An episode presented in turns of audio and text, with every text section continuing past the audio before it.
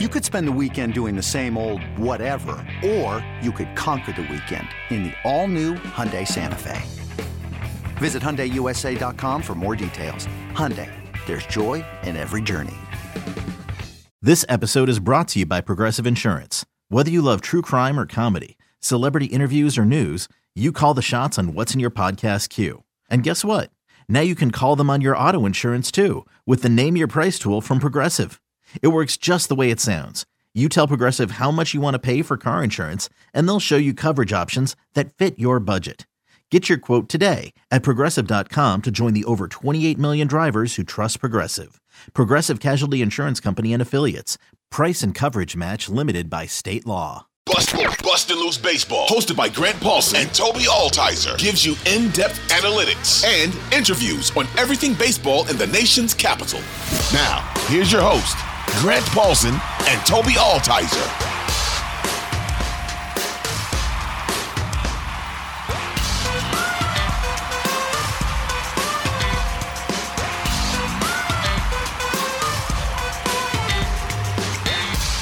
Yeah, so Tobi, you mentioned you want to get into those guys. That's a good transition and a good point by Darius. Let's start with Morales. He made two spectacular defensive plays. Mm-hmm. The first was kind of a, a lunging, diving, Zimmerman esque, like going toward the line, hopping up, making the long throw. Beautiful play by the giant third baseman. And it'll take you back how big he is 6'4, 225. He has the look more of like a, you know, corner outfielder or a first baseman but he obviously moves really well and can play the third base spot. And then we saw later in the game, there was a rocket hit at him on a hop, and he made a really nice play to stab it. And in one motion, kind of moves forward. There was a guy at third coming back to the bag because he knew he'd be thrown out if he went home. And as he's coming back to the bag, Yo Yo Morales reaches out with the glove and literally just like slaps him across the head with the glove as he's coming back to the bag and then almost like an Under Armour, like a uh, you know Chad Bradford from the Rays back in the day, just kind of flips the ball all the way across the infield with some juice. He made two really nice defensive plays. Uh, swung the bat, had a good at bat, had drew a walk in that seven run ninth inning as well. He's nine for his first 27 as a pro. He's really hit well in Fredericksburg, driven in seven runs. He's already got a couple of doubles. I think he's got three doubles and a triple in eight games as a pro. So he's slugging high. The OPS to start in a very small sample is 940. But, you know, the question's going to be swing and miss. Can he make contact? Is he going to get the ball uh, barreled? Is he going to avoid striking out? Because if he is, he's going to be a pretty good baseball player. He's going to hit for a ton of power. And I, I don't take a lot out of results through eight games. But like one of two things could happen. Either he's going to be swinging and missing and striking out, or he's not.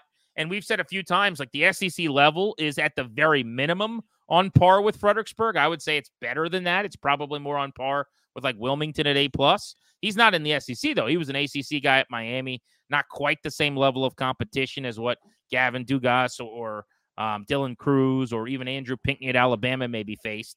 And so he's handled his own really well. I'm fired up to see it. Yeah, I mean, I think we didn't get a chance to really see him show off his skills at the plate, but like you said, with the glove there on Saturday, very obvious that he could play third base if you need him to. He can stick over there. We'll see, you know, him and Brady House now being the top third baseman in the organization, but just a spectacular plays to get over there deep in the hole into the foul territory, almost Arenado esque, going over there, getting a ball and then ripping it across the diamond. And you mentioned that double play. Those are the sorts of plays that you can't really teach. You know, come up, field the ball, tag the guy, throw it across the diamond, those sort of things. Fun to watch. And like you said, his size is very noticeable. He's not your average corner infielder. Like seeing him, you immediately think of a corner outfield spot for a guy that hits for a lot of power and probably doesn't move real well. But for his size, he can get around. So I'm interested to see how exactly he develops. But I mean, it's pretty obvious we didn't get to see the bat do it, uh, you know, a too too much. But I mean, you can just tell by his size. That dude's got a lot of pop. Yeah, and that's why he was supposed to have gone in the first round. Remember, it's not like he's some random guy no one had heard of going into the draft. I mean, just to give you a comp, like, uh, or not a comp, but you know, my own um, anecdote. When I was prepping for our first round draft coverage on MLB Network Radio, he was ranked number 20 overall in the top 100 and eventually the top 250 that MLB Pipeline put out. And so when I was doing my hitters, he was like the fifth guy that I put together a, a preview for, expecting somewhere in the middle of the first round that I would have to go to my notes and pull them up and talk about Yo Yo. And it ended up that he didn't get picked till 40 when the Nats were on the clock with their second selection. And I think a lot of people were stunned that he was there. He's got good bloodlines, as son of a former Cuban national team member, Andy Morales, who actually played in the Yankees and Red Sox systems.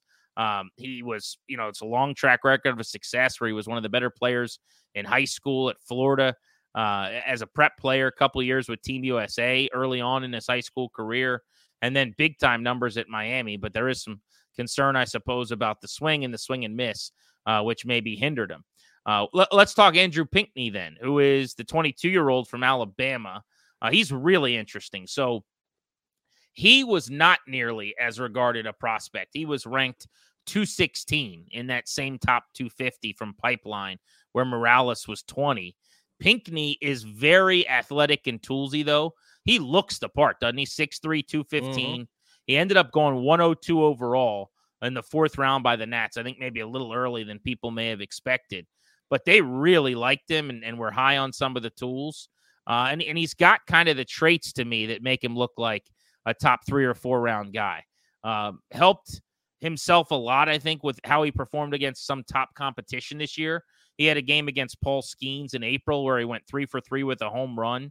And I think that can be pretty telling if the right person's there. I'm not sure if the Nats had people at the game beyond, you know, what they normally would have at an LSU game, but I think that probably helped him. But the right-handed swing is it's it's electric. It's fast. He's got quick wrists. Uh, he's speedy. 43 steals and 49 uh, attempts in, in college. Uh, and he was just named the Carolina League Player of the Week today because he went 10 for 20 at the plate in Fredericksburg this week. He's actually 12 for his first 24 offensively in the minor leagues. That is, I'm not good at math, a 500 average with four doubles. And in the same game that Dylan Crews hit his first home run we've been talking about on Sunday. Pinckney did as well. So he's now got two steals with 12 hits in his first handful of games, hitting 500 as a pro. And again, we talked about the SEC getting you ready for A ball. I mean, you are beyond prepared, but this has been an incredible first week and a half. He's making some noise. Yeah, and we'll see what you know when he gets moved up and see how he does when he faces some more elite pitching. But you know, I think this just shows that with the SEC preparing you. I think, like you said, it's maybe more on par with an A plus ball. He's obviously tearing it up in A ball. But like you said too, he looks the part when he stands next to Dylan Crews. I mentioned this to Ryan when you know they're playing the national anthem and all the outfielders were standing next to each other. He's well over Dylan Crews. Like he's much taller, he's much bigger. Not to say that Dylan Crews is small, but Andrew Pinckney's a big guy, and so he's got a little bit of everything. And who knows what exactly he can become? But just early returns and watching him in Fredericksburg puts together good at bats, doesn't try to do too much. He's obviously got a homer swing like you saw on Sunday, but in the game we saw on Saturday, just line drives up the middle, taking the pitches where they're pitched. And I really like, you know, what he's shown so far. Obviously, how can you not? A guy hitting 500. So we'll see. I mean, I think that he's got the tools. I don't know that his ceiling's all that high because, you know, this is a guy that wasn't the most highly regarded, but I think that he's got everything you need to maybe be a, a utility guy in the outfield, a fourth outfield type.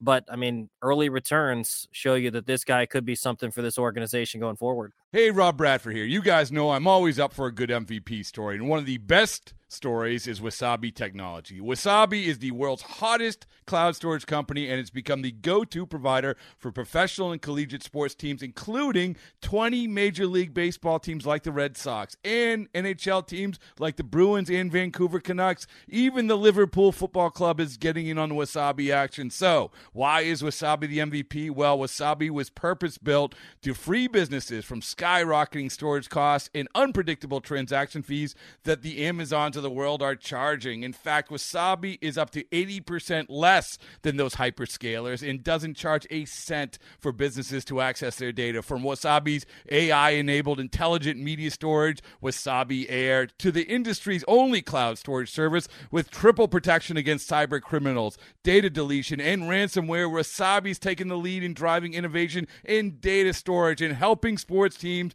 to unleash the power of their data. Wasabi, another Boston based championship team. Yeah. All right. Let's talk about another guy that got some accolades in the uh, minors for the Nats this past week, and that would be Trey Lipscomb, who was on uh, the MLB Pipeline hot sheet. Rep- now you can put him. The question is, what position you put him at? Because he's played everywhere this past week and a half. He even played shortstop, right? And I don't mean where do the Nats play him as much as where do you put him on the hot sheet. But he's traditionally a third baseman. He's played short, second, and first year recently at the double A level. You're right. I love that versatility. But Trey Lipscomb, who was a third round pick last year, kind of similar to the fourth rounder Pinckney we were just talking about, out of the SEC at Tennessee. He's a year older. He's 23 years old, 6'2, 200. I mean, he has really hit the ball since being drafted in this organization, but he's been bumped up here 10 games now at double A. He's got hits in eight of them. And in fact, I was just looking this up. In his last nine games, he's got double digit hits seven times. Uh, not double digit. That'd be impressive. As Kenny Mayne would say, that would be a record.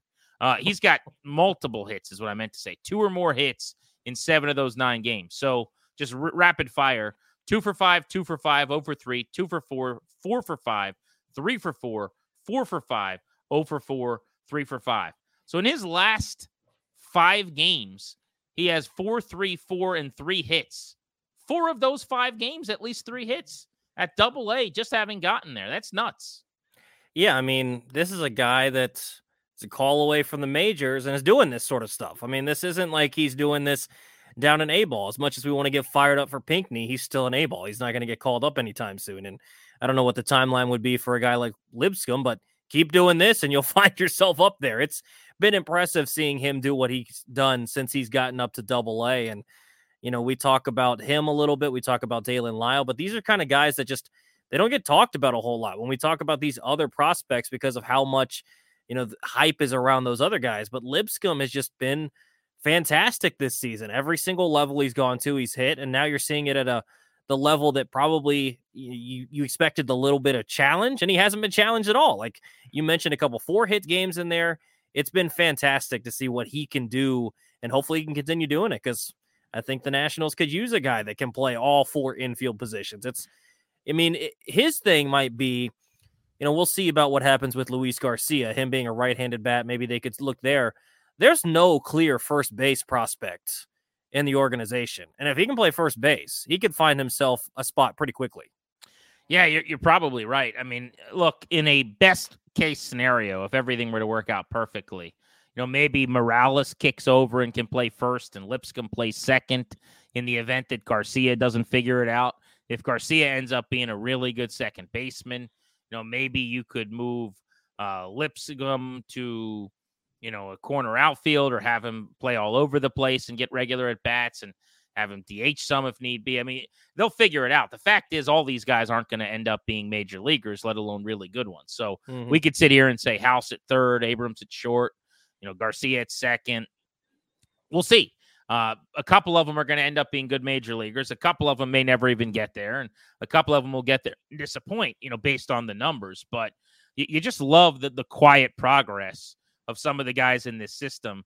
You know, Lipscomb last year hit 300 with a 719 ops in 23 games at Fredericksburg after getting drafted. This year he started at A plus ball and was okay, didn't really light it up. And then they moved him to double A, and he's been unbelievable. This is why I always say, by the way, I've had some people hit me up um, on Twitter and ask me, like, why do you want that guy moved out of Wilmington? He's not killing the ball or he's not dominating. And my point is, uh, like, how difficult an affiliate is for a hitter matters too. I don't want their hitters being in Wilmington that long. You know, he hit 250 and, and had an OPS uh, in the mid 700s at Wilmington. Like, that, I'm impressed enough by that, right? That That's fine. Show me that you can handle the everyday element of making adjustments and figure some things out, and let's keep it moving.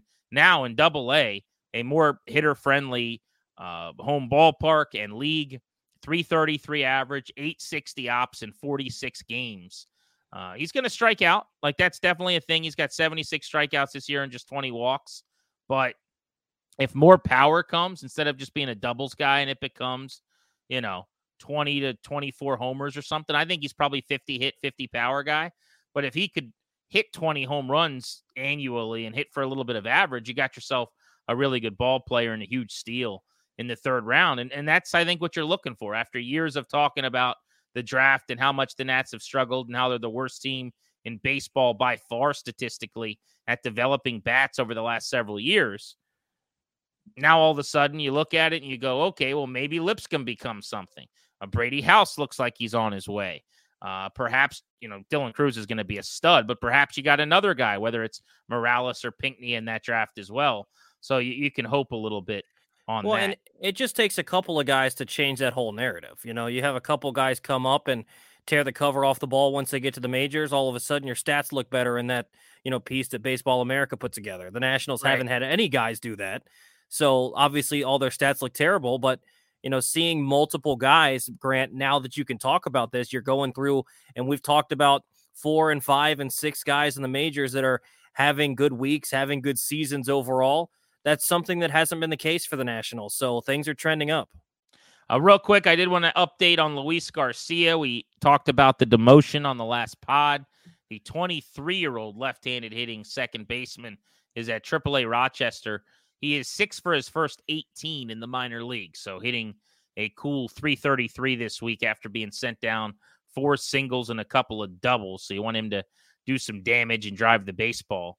But uh, you said this, and it kind of made me chuckle because it's so true. Like he's always hit in the minors. I mean, it's never really been an issue. So I, I don't know, you know, if the results are the most important thing to look at, or the things that we're not going to be able to track, which is whatever was annoying them about his process needs to improve. And and we'll see when they deem that that is the case. Uh, final thoughts for you, Tobi, before we get out of here. Yeah, I mean, just it's an encouraging sign to see the big league ball club playing so well, and then to look down on the farm and guys are producing there all around. So, you know, just looking f- at the Nationals coming into this season, there were a lot of question marks about the future, and it needed to be CJ Abrams answering the bell, Mackenzie Gore, Josiah Gray, the guys in the minors. And so far, in terms of all that, the Nats are batting well over 500, and these guys improving. Really, you can only think of uh, maybe one or two guys that have disappointed overall. I think of, you know, maybe you'd like to see a little more out of Keibert. Maybe you would have liked to seen Robert Hassell take the next step. But overall, I mean, Woods up, House is up, Dylan Crews is a part of the organization. A lot of things to be happy about if you're a Nationals fan. We got a couple of comments that I do want to read on the next pod, but if you want to get your shout out, if you want to be one of the comments we're reading, you could drop a question there as well, and we'll answer it for you. We will be doing that later this week on Bustin' Loose Baseball. For producer Darius, who you heard from earlier in this podcast, and Tobi Altizer, I'm Grant Paulson saying so long and thanks very much. Until we speak again this week, enjoy Nats baseball.